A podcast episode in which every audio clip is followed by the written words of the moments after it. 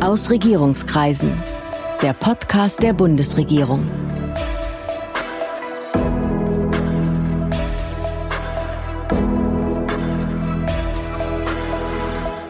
32 Jahre deutsche Einheit und immer noch ist echt viel zu besprechen. Warum eigentlich? Wo läuft's gut, wo eher nicht so? Wer ist stolz auf die Einheit, wer freut sich drüber und wer nicht? Können sich Ost- und Westdeutsche immer noch nicht verstehen? Ich habe heute gleich zwei Gesprächspartner. Den Ostbeauftragten der Bundesregierung, Carsten Schneider, und die Buchautorin Nicole Zepter. Willkommen zu Ausregierungskreisen, dem Podcast der Bundesregierung. Ich bin Sven Siebert, ich bin Gastgeber dieses Podcasts und heute begrüße ich hier Nicole Zepter, die Autorin von Wer lacht noch über Zonengabi und Carsten Schneider, den Beauftragten der Bundesregierung für Ostdeutschland. Hallo. Grüß Sie. Hallo. Hallo in die Runde. Herr Schneider, ich fange mal mit Ihnen an. Die Wiedervereinigung, die liegt jetzt 32 Jahre zurück. Vor 33 Jahren, am 9. Oktober 1989, zogen 70.000 Menschen in Leipzig über den Ring. Das war wahrscheinlich der entscheidende Moment der friedlichen Revolution. Einen Monat später fiel die Mauer. Herr Schneider, welches ist für Sie das wichtigste Datum in dieser Geschichte? Ja, für mich ist der 9. November, ja. weil da tatsächlich die Mauer gefallen ist. Die Berichterstattung über den 9. Oktober lief ja vor allen Dingen in den Tagesschauen auf heute. In, in den Westmedien sozusagen. In Westmedien, die habe ich in Erfurt natürlich auch konsumiert. Aber wie das war, dass die quasi die äh, Polizei, aber auch Teile der Armee in Rufbereitschaft waren und die hätten nur die Motoren anlassen müssen, um in Leipzig einen Ring zu räumen. Das ist mir in Erfurt natürlich als 13-Jähriger nicht bewusst gewesen. Da liefen auch am Donnerstag allerdings Demonstrationen, die waren später, äh, Mitte, Ende Oktober rum, bin ich durch Zufall auch mal reingekommen, als ich vom Fußball nach Hause fuhr und äh, hatte das schon, bin einfach mitgelaufen. Äh, das sind natürlich befreiende Momente, wenn Sie in so einer Gruppe sind und da wird dann gerufen, Stasi in die Produktion. Und das in der Erfurter Marktstraße, es unvorstellbar war. Äh, da hat man gemerkt, es rutscht jetzt irgendwie weg. Und ähm, das ist so ein Gefühl gewesen, wie ich jedenfalls an Befreiung noch nicht, nicht vorher hatte, weil ich war auf einer sehr sozialistischen Schule, äh, sehr strikt alles und äh, da keine Lockerheit. Von daher waren das schon berührende Momente. Frau Zepter, Herr Schneider kommt aus Erfurt. Sie sind geborene Westdeutsche. Wir sprechen über den 9. Oktober. Da wird jedes Jahr in Leipzig das Lichterfest zum Gedenken an die friedliche Revolution vor 33 Jahren gefeiert. Was verbinden Sie damit? Klingelt da bei Ihnen was?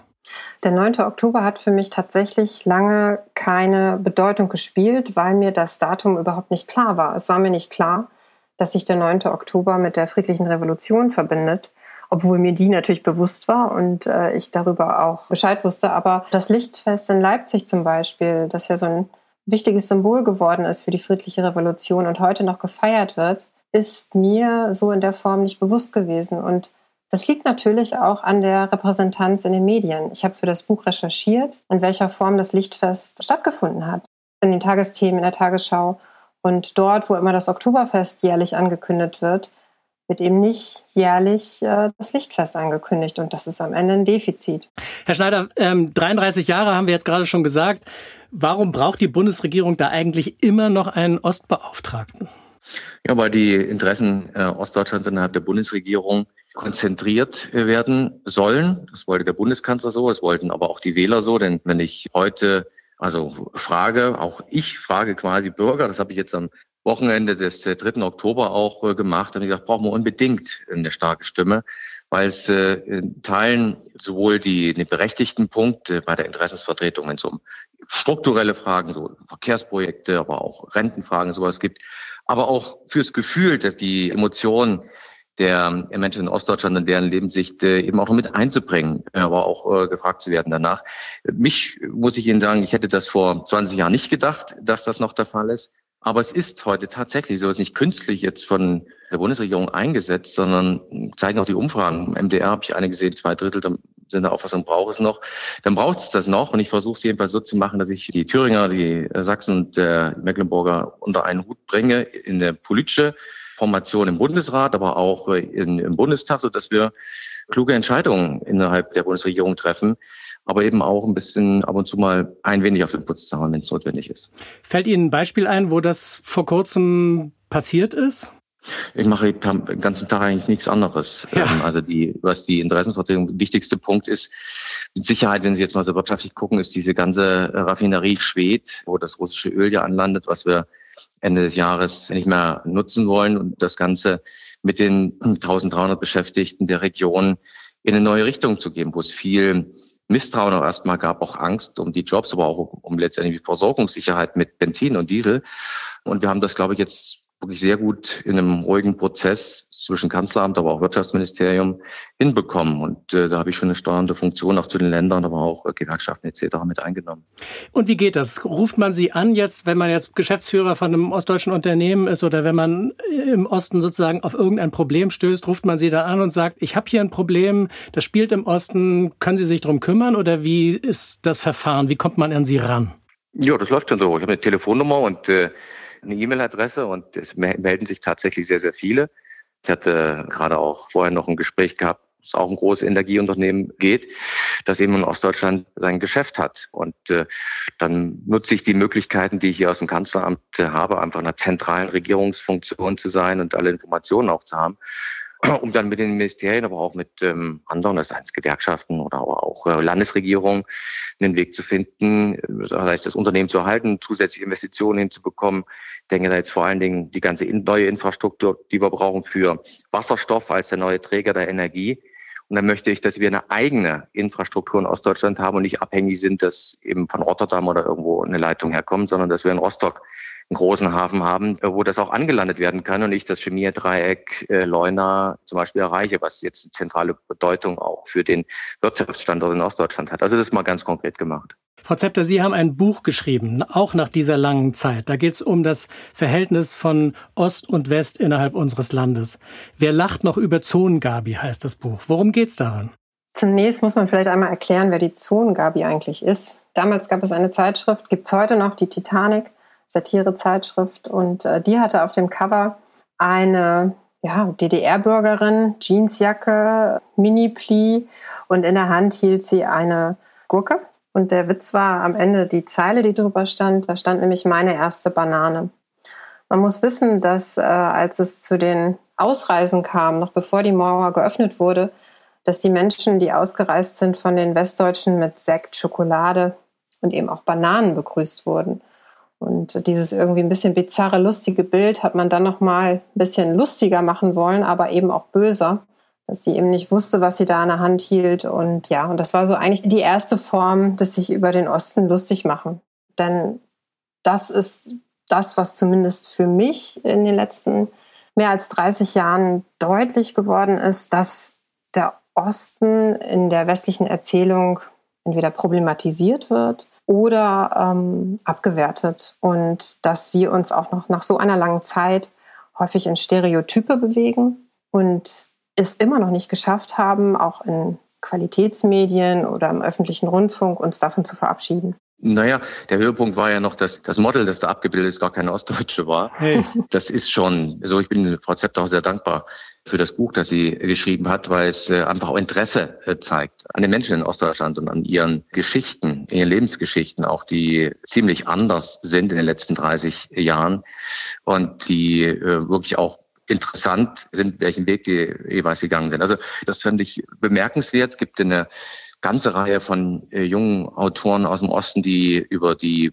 Lage in Ostdeutschland äh, geschrieben haben, auch interessante Bücher. Und trotzdem das Einzige, was mir bekannt ist aus dem Westen, und das zeigt eigentlich schon so äh, das Interesse oder Desinteresse daran. Und äh, mir geht es darum, dass wir Neugierde noch aufeinander hat und nicht jeder sich so quasi in seiner Komfortzone mit seinen Vorurteilen bewegt. Das ist fürs Land nicht gut. Das gilt für Ost wie West. Das ist mir auch aufgefallen, dass ich tatsächlich, ähm, ich habe nach einer Debatte gesucht als West Deutsche oder als Frau mit Westbiografie habe ich nach einer Debatte im Westen gesucht über die Nachwendezeit, über die Wiedervereinigung und habe sie nicht gefunden. Und das hat mich natürlich sehr gewundert. Und so kam es letztendlich auch zu dem Buch. Ich bin dann erst in die Recherche gegangen und habe mich natürlich auch selbst betrachtet, weil auch ich bin mit meinen Mitte 40, ich war auch 13, äh, als die Mauer fiel, viel zu spät. Sie bemängeln jetzt ja beide das Desinteresse der Westdeutschen an den ostdeutschen Biografien, an den Ereignissen seit 1989. Aber ist das nicht vielleicht auch ein gutes Zeichen, weil man sagt, so schlimm kann es ja nicht sein, sonst würden sich die Wessis schon interessieren? Naja, das Interesse ist ja dann da, wenn es um politische Ersatzhandlungen geht. Ich habe jetzt die Zahlen veröffentlicht, was die Deutschlandmonitor betrifft, also Umfragen, wie geht es dem Land, wie sind die Leute drauf. Und äh, da ist eine frappierende Zahl. Ost wie West geht das Vertrauen in die Demokratie zurück um 10 Prozent. Nur ist der Ausgangspunkt West höher äh, als der im Osten, weil wenn man, ich sag mal so, äh, vier Jahre länger mit der Demokratie aufgewachsen ist, viele positive Seiten eigentlich auch nur des permanenten Aufstiegs und Wohlstandsgewinns hat, dann ist die Zufriedenheit natürlich logischerweise größer. Aber die Wahrnehmung war dann ganz oft auch von äh, Interviews, die ich hatte, warum das im Osten alles so furchtbar ist. Also so ein bisschen so schlimm bei uns ist es noch nicht, weil da drüben ist es noch ein bisschen schlimmer. Das ist natürlich verheerend. Ja, das ist wirklich äh, verheerend, wenn das die Wahrnehmung wäre. Und ich versuche ja wirklich ein möglichst realistisches Bild äh, Ostdeutschlands zu zeichnen, ohne zu verklären oder auch über Probleme nicht hinzuweisen. Aber es ist aber politisch gesehen und wirtschaftlich, aber auch kulturhistorisch eine der spannendsten Regionen, die wir in Deutschland haben, die Europa und die Welt, wenn ich an Luther und so denke, mitgeprägt haben, Kern des Mittelalters auch, und aber auch der Industrie, wenn ich an Sachsen und Thüringen denke, wo wir viele Unternehmen in den 20er äh, Jahren und davor hatten, die einfach wegen des Krieges dann äh, weggegangen sind und nach Bayern. Also es wäre, die Welt wäre anders. Und ich glaube, dass das Interesse auch an der Vielfalt nicht nur sag mal, wenn ich jetzt in Aachen bin, ist Frankreich natürlich näher und Paris ist auch schön. Aber es ist eben auch in Dresden, aber auch in Leipzig äh, oder Rostock äh, sehr interessant. Und es gibt äh, natürlich auch immer noch großes Interesse da auch. Aber ein Teil, 25 Prozent Westdeutschen waren noch nie in Ostdeutschland. Das ist schon eine irre Zahl. Ja, das ist schon echt eine irre Zahl. Und beim Osten ist vielleicht sind es eins oder zwei Prozent, aber sind mehr oder weniger alle mal da gewesen, haben sich das angeguckt. Nun musste man den Westdeutschen ja auch nicht sozusagen die Reisefreiheit geben, damit sie endlich sozusagen in den Osten reisen konnten. Da war ja ein, natürlich könnte man sich vorstellen, vor 30 Jahren ein größerer Drang für die Ostdeutschen, jetzt sich den Westen endlich anzugucken, oder? Ja, nicht nur den Westen, auch, auch die Welt. Ja, ja, klar. Auch, die, auch den Rest der Welt, ja. Klar. Aber der Punkt ist ja, äh, das habe ich ja auch, also das vergisst man manchmal dann auch. Also ich meine, da kommt ein ganzes Land, 16 Millionen Menschen dazu und man guckt nicht mal hin. Das finde ich schon irgendwie komisch, ja. Ja. Absolut. Absolut. Also da würde ich gleich nochmal mit einsteigen, denn das ist ja im Rückblick ein absolutes Wunder gewesen. Wenn wir uns das heute auch nochmal vorstellen, auch eine Situation, in der wir heute sind. Viele haben den Kalten Krieg gar nicht mehr erlebt. Ich kenne das als Kind aber noch und ich kenne auch noch die Erzählung zwischen Ost und West und die Angst vor einem Krieg. Und dann kommt da so eine friedliche Revolution und plötzlich gibt es eine, also wirklich dieses Wunder in Europa. Und ich hatte auch das Gefühl, ich bin in den 1990er Jahren erwachsen geworden, dass das überhaupt kein Thema war. Also weder in den ganz normalen Gesprächen, weder an der Uni noch unter Freunden. Ich habe eine Kollegin getroffen mit Ostbiografie und die sagte zu mir, weißt du noch, als wir uns getroffen haben im Volontariat in Hamburg, du hast mich damals nie gefragt, wie ich das empfunden habe. Und sie hat total recht. Also da ist ein großes Defizit da auf Westseite. Und die Frage ist also so ein bisschen, es geht ja nicht darum, Schuldigen zu finden, sondern das war auch die Frage des Buches, warum ist das eigentlich so gewesen? Also warum ist auf der einen Seite, hat auf der einen Seite diese Abwertung stattgefunden und auch dieses Bilden der Klischees, das bis heute noch anhält leider, auch medial, manchmal sehr versteckt. Und mit dem Buch habe ich zwei Lösungen eigentlich so für mich recherchiert. Das eine ist, dass wir eben damals eine ganz besondere Zeit hatten, auch im Westen. Westdeutschland hatte gerade selbst noch mit der Aufarbeitung der Holocaust-Erfahrung zu tun und war durch und durch ein eher unbeliebtes Volk in Europa. Und dann kommt eben diese Wiedervereinigung, es treffen zwei Landesteile aufeinander. Und damals war es zivilisatorisch noch nicht möglich und die Gesellschaft noch nicht so weit, dass wir uns so begegnet sind, wie wir es vielleicht heute tun würden. Also ganz praktisch. Ich glaube, dass die Leistung an Therapeuten, Psychologen und Aufarbeitung heute eine ganz andere wäre. Stattdessen hatten wir die Treuhand. Herr Schneider, glauben Sie auch, da gab es eine besondere Phase des Desinteresses? Na, ich habe jedenfalls in den 90ern viel Austausch wahrgenommen. Ich darf dann zwar nicht alle, weil wir 25 Prozent waren nicht da, aber doch viele. Sowohl auf, im Rahmen von Städtepartnerschaften, ich war Fußball gespielt, ich war, war mal in Bayern, dann waren wir mal in Rheinland-Pfalz und waren auch untergebracht äh, bei den Familien. Es hat es auch zwischen den Parteien der SPD gegeben, mit äh, Kollegen aus Essen oder so. Aber es hat Ende der 90er hat irgendwie nachgelassen. Dann ist das nicht mehr gepflegt worden. Und es gibt vereinzelt noch, ich habe das jetzt in Erfurt beim Tag der Deutschen Einheit, habe ich immer aus dem Allgäu getroffen, die Bürgermeister bei dem Landrat in Nordhausen war mit einer Delegation.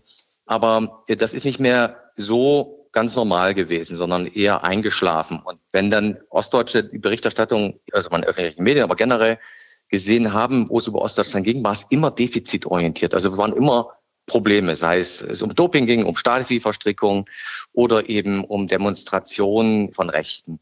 Die gibt es natürlich auch, aber das ist ja ein sehr einseitiges Bild, äh, wo sich viele von uns einfach nicht wahrgenommen gefühlt haben. Und es ist einfach mal auch hundertmal schwerer. Die Sängerin von Blond schreibt das auch in einem Text, in dem Jahresbericht, den ich veröffentlicht habe, sich in einer Stadt wie Chemnitz, die eine gebrochene Industriestadt ist, die darum kämpft, ob sie zum Beispiel Kulturhauptstadt Europas geworden ist, ist es eben schwerer, sich dort durchzusetzen, als jemand, der für die Demokratie steht und progressiver drauf ist und sich mit den Hooligans und den Neonazis dort auseinanderzusetzen, als das vielleicht in Kreuzberg, was jetzt Berlin ist, aber natürlich sehr, sehr westliches Berlin, was mit dem Osten relativ wenig zu tun hat, vom Milieu her spiegelt. Und das ist, glaube ich, diese Vorteile sind in Teilen wirklich drin, dass das bei uns alle so wären. Und das ist natürlich Quatsch. Ja, das ist natürlich Quatsch. Es gibt da unsere andere Diskussionskulturen. Die Leute lesen die Zeitung anders, haben anderen historischen Hintergrund. Und ich glaube, es wäre eher interessant, sich darauf einzulassen. Aber es passt eben oftmals auch nicht so ganz in den Mainstream rein. Wir haben jetzt gehört, es gibt dieses Desinteresse, es gibt den Spott, Stichwort Zonengabi. Es gibt diese demütigende Phase zu Beginn der deutschen Einheit. Haben Sie das, Herr Schneider, selber auch so empfunden? Nein, ich überhaupt nicht. Im Gegenteil. Ich bin da relativ früh dann in den Bundestag gekommen und habe meinen Kollegen, mit denen ich damals 98 reinkam, ich war ein bisschen jünger noch, aber äh, immer auf Augenhöhe agiert. Ich habe diesen Bananennummer, die habe ich immer eher selbst äh, gemacht als Sujet und um damit ein bisschen zu spielen und mir mal eine mitgenommen. Aber ich habe mich nie als Ostdeutscher zurückgesetzt gefühlt, aber Politik in der SPD ist vielleicht auch was anderes als im normalen Leben. Da war ich natürlich privilegiert. Aber ich, ich persönlich habe die Erfahrung aus zwei Systemen, DDR und ich war, wie gesagt, auf einer sehr sozialistischen Schule, also das ging hier sehr strikt zu.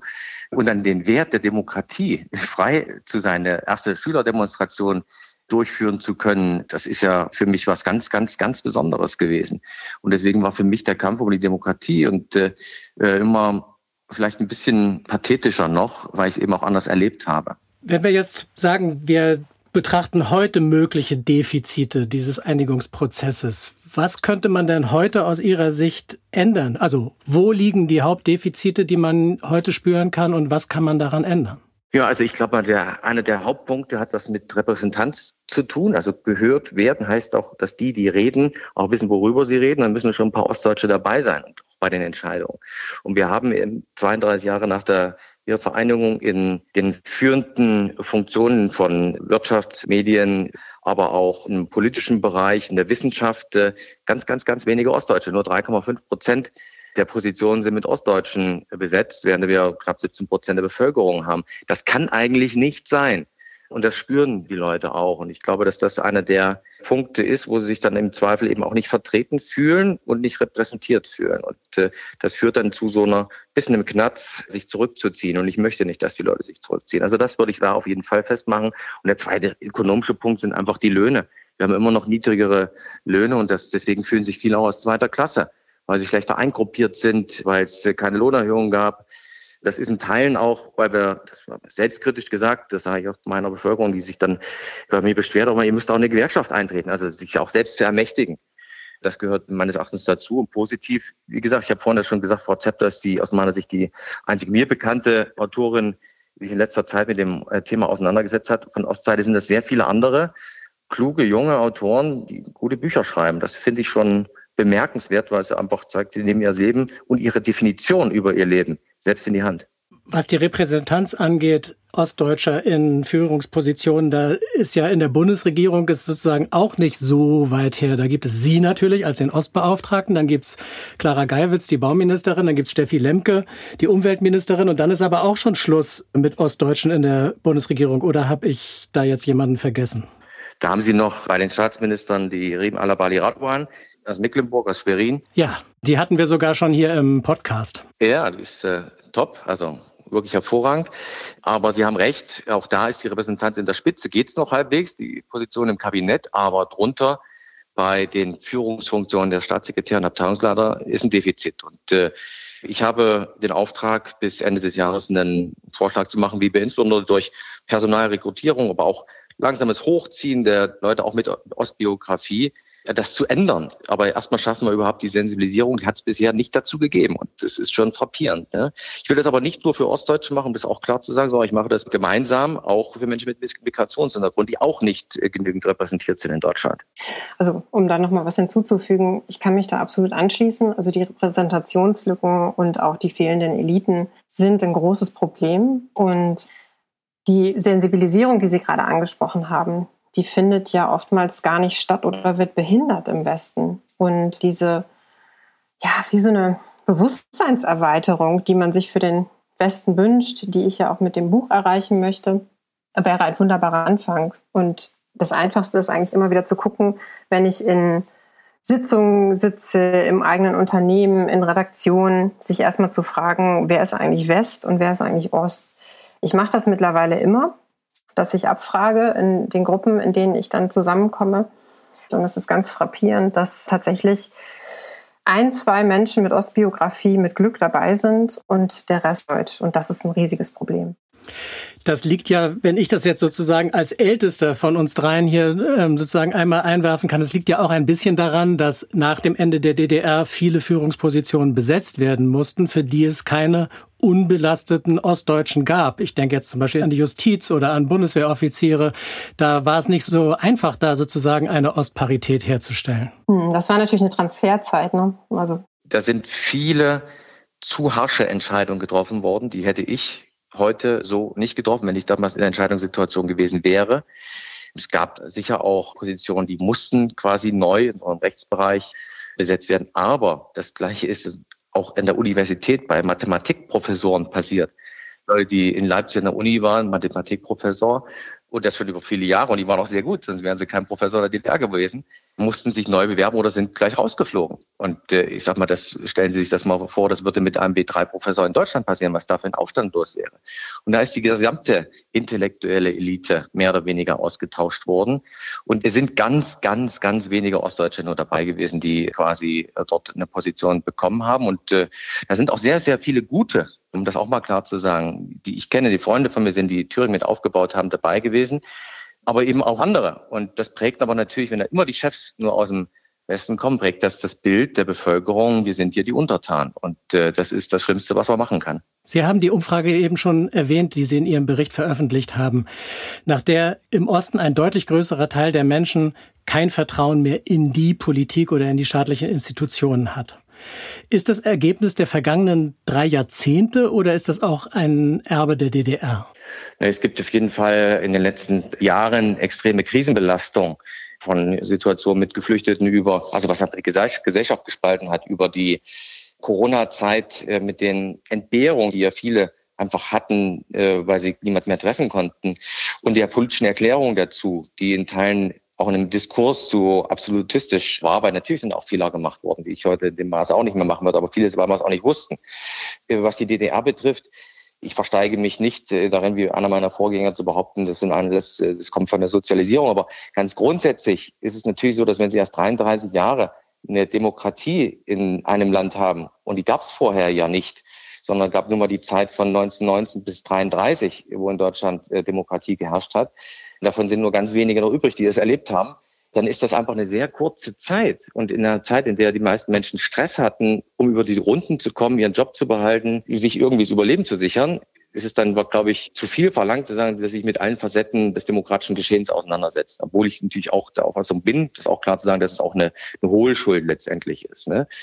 Also da rührt sicherlich aus der Erkenntnis heraus ein paar Unterschiede. Und es gibt einfach auch, weil die DDR war natürlich eine Diktatur, und keine Demokratie, wo im Endeffekt dann einer so entschieden hat, more or less, meistens war es dann gar nicht die DDR, sondern Moskau, wo sich manche auch dran gewöhnt haben. Ja, so ungefähr, es braucht eine starke Figur. Das ist aber die, die, wenn da die absolute Mehrheit der Bevölkerung im Osten ist ganz grundsätzlich, wenn Sie heute fragen, äh, würde ich mal sagen, 95 Prozent äh, Gutes Bundesrepublik Deutschland in Europa sind. Und worin besteht die Hohlschuld? Ja, sich wirklich zu informieren, sich auch zu beteiligen. Ja. Also Demokratie ist ja kein Dienstleistungsapparat, sondern es bietet unglaubliche Chancen. Also ich aus dem Plattenbau in Erfurt mit Eltern, die keine Beziehung bisher hatten, schafft es, Bundestagsabgeordneter zu werden. In welchem Land gibt es da sonst? Ne? Ohne irgendwie, ohne Geld und ohne Vitamin B. Das ist ja eine äh, riesige Aufstiegschance und Mitbestimmungschance. In anderen Ländern äh, wird sich Mitbestimmung erkauft über Korruption, über Diktaturen. In Deutschland können sie wirklich mitmachen. Aber da muss man eben auch aus der Ecke herauskommen, nur zu nölen, sondern muss sich eben auch wirklich seinen Platz erkämpfen. Und das möchte ich meine Leute so stark machen, dass sie sich eben sagen, hier, ich will auch ja, und wir haben ja auch was zu sagen. Und viele haben ja das Gefühl, dass sie ihre Meinung nicht sagen können, obwohl sie es immer sagen können. Ja, ist absurd. Aber ich glaube, das hat viel mit dem der veröffentlichten Meinung zu tun, die sehr stark eine sehr städtische, urban geprägte ist. Und äh, das ist gar nicht ein Ost-West, sondern Stadt-Land-Problem. Und wir sind im Osten haben halt mehr Land, mehr Kleinstadt und weniger Prenzlauer Berg oder München-Schwabing. Wobei, da möchte ich nochmal einhaken, das ist ja tatsächlich auch noch eine Frage der Deutungshoheit. Ne? Es gibt ja immer noch leider so ein unglaubliches Missgefälle in den Medien. Das heißt, die Medien, die Qualitätsmedien und auch die Rundfunkanstalten, öffentlich-rechtlichen, sind tatsächlich sehr westlich geprägt, einfach durch die Menschen, die dort vor Ort sitzen, schreiben, meinungsbildend unterwegs sind. Und das macht natürlich auch was mit dem Osten. Also wenn ich nicht die Möglichkeit habe, Meinungsbildungsorgan zu entwickeln oder mich dort repräsentiert zu fühlen, ist das auch nicht gerade demokratiefördernd. Ich finde, das ist ein großes Problem und gleichzeitig ist es auch dieses Narrativ des Westens, was natürlich über die Medien weitergetragen wird, dass der Osten dann abgewertet wird. Also wir reden ja über Ost und West jetzt, um das Framing deutlich zu machen. Aber ich muss jetzt mal ein Beispiel nennen. Es wird dann oft pauschalisiert, wenn man über die Ostwahlen spricht, anstatt über Wahlen in Thüringen. Das ist ein ganz einfaches Beispiel, erlebe ich jetzt immer wieder. Und die Sensibilisierung in den Redaktionen hinzubekommen, ne, das, das wäre zum Beispiel ein erster Schritt, um sich selbst an die Nase zu fassen. Wie rede ich eigentlich über Ost und West und warum nehme ich mich selbst als Norm wahr? Das ist ja das grundsätzliche Problem. Ich habe noch zwei Punkte. Und das eine ist, in vielen ostdeutschen Städten gehen jetzt montags wieder Menschen auf die Straße, weil sie gegen alles Mögliche demonstrieren, aber jetzt aktuell vor allem natürlich gegen die hohen Energiepreise gegen Sanktionen gegen Russland, gegen Waffenlieferungen an die Ukraine. Herr Schneider, haben Sie das Gefühl, dass der Angriffskrieg der Russen gegen die Ukrainer den Graben zwischen Ost und West jetzt nochmal vertieft? Nein, das Gefühl habe ich nicht, weil ich kenne keinen einzigen Ostdeutschen, mit dem ich hier gesprochen habe, der den Krieg Putins gegen die Ukraine befürworten wird. Das gibt es nicht. Die ökonomischen Auswirkungen in Ostdeutschland sind nur gravierender, weil die Leute haben einfach kein Geld auf dem Konto. Und äh, wenn Sie dann Sorge haben, dass Sie 200 Euro im Monat mehr ausgeben müssen für Energie und Sie haben die aber gar nicht, dann haben Sie eine Existenznot. Und dementsprechend kann ich verstehen, wenn viele Menschen auch ein Ventil suchen und äh, auf eine Demonstration gehen. Das ist selbstverständlich das Grundrecht, das es in Deutschland verbrieft gibt. Aber es findet auch, wie auch die Corona-Proteste im Westen statt. Also mal nur ein Beispiel, die, ich meine, das waren mehr so Esoteriker. Aber da in Stuttgart, das waren ja auch Tausende. Und in Nürnberg waren auch mal mehrere zigtausend. Aber es passt irgendwie so schön, wenn das da im Osten ist. Ne? Ja, ist auch wieder eine Klischeebestätigung. Ja, oder, oder noch letzter Punkt. Ich will mich nicht weiter beschweren, aber wir hatten eine Pro-Ukraine-Demo. Mhm. Da fand in Hamburg eine statt und in München und in Erfurt. Da waren jeweils 5000. Mhm. Und in Erfurt ist was anderes, 5000 bei dem Thema auf die Straße zu bringen, als in München oder in Hamburg. In der Tagesschau kam aber nur, München und Hamburg. Ich hab, mag eine Auswahl gewesen sein, aber ich habe mich echt geärgert, ne? Mhm. weil es wäre die Chance gewesen, auch mal ein anderes Bild äh, der Realität auch von Ostdeutschland zu zeigen, als nur wenn dort eben die, ich sag mal, die Rechten marschieren. Ne? Gibt auch einen anderen Teil der Gesellschaft. Die Koalition hat beschlossen, ein Zukunftszentrum für deutsche Einheit und europäische Transformation zu gründen. Das fällt in Ihren Verantwortungsbereich. Was soll das sein? Welche Aufgabe hat das? Wozu kann das beitragen? Es soll vor allen Dingen auch eine Selbstvergewisserungswirkung äh, haben für unsere Gesellschaft, aber nicht nur zwischen Ost- und Westdeutschland, sondern auch zwischen Mittel- und Osteuropa, äh, auf die wir auch zu wenig in den letzten Jahren geguckt haben und uns gefragt haben, wie geht's denn eigentlich jetzt quasi innerhalb der EU und wundern uns nur, wenn die dann ab und zu mal Nein sagen, damit sie überhaupt wahrgenommen werden. Auch da sind die Erfahrungen in Teilen ähnlich zu der Situation in Ostdeutschland. Was die Abweichung von der Norm betrifft. Also die Norm ist das, was in Brüssel von den, äh, ich sage mal, Mainstream Westeuropäern beschlossen wird und alles andere ist komisch und die haben sich anzupassen. Das geht aber nicht, wenn man eine Gemeinschaft bilden will. Und da muss man sich ein bisschen auf die einlassen. Und das äh, soll in diesem erstmal eine spektakuläre Architektur, damit es wirklich auch ein Hingucker ist und dann als, als Zentrum, wo sich Ost und West Europa begegnen und dann sowohl eine exzellente wissenschaftliche Forschung haben, aber eben auch Kunst- und Kulturraum findet und das in einer ostdeutschen Stadt, die man sonst wahrscheinlich nicht gehen würde, das ist das Ziel. Den Standort gibt's aber noch nicht. Ja, der wird bis Ende des Jahres äh, festgelegt. Es gibt jetzt eine Werbungsphase, haben sich äh, viele Städte, interessante Städte beworben und wir entscheiden das äh, bis, bis zu Weihnachten. An Sie beide nochmal zum Abschluss die Frage. Wenn Sie sich jetzt, ein, wenn Sie jetzt einen Wunsch frei hätten, wie kann man die, das innerdeutsche Verhältnis verbessern? Ich würde mal sagen, Frau Zepp, das Buch lesen wäre schon mal gut. Fände ich sehr gut. Zumindest von Westseite. ähm, ich glaube, es geht tatsächlich darum, die Sorgen und Ungerechtigkeiten ernst zu nehmen, von West nach Ost. Und es geht darum, von westdeutscher Seite Verantwortung anzunehmen und sie nicht von sich zu weisen. Das ist, glaube ich, ganz wesentlich. Vielen Dank, vielen Dank, Nicole Zepter, vielen Dank, Carsten Schneider. Ja, ich danke auch. Vielen Dank. Demnächst gibt es hier weitere Gespräche mit Mitgliedern der Bundesregierung und ich hoffe, Sie als Zuhörerin oder Zuhörer sind dann wieder dabei. Das war Aus Regierungskreisen, der Podcast der Bundesregierung. Mehr Informationen zur Politik der Bundesregierung finden Sie auf bundesregierung.de und auf unseren Social-Media-Kanälen.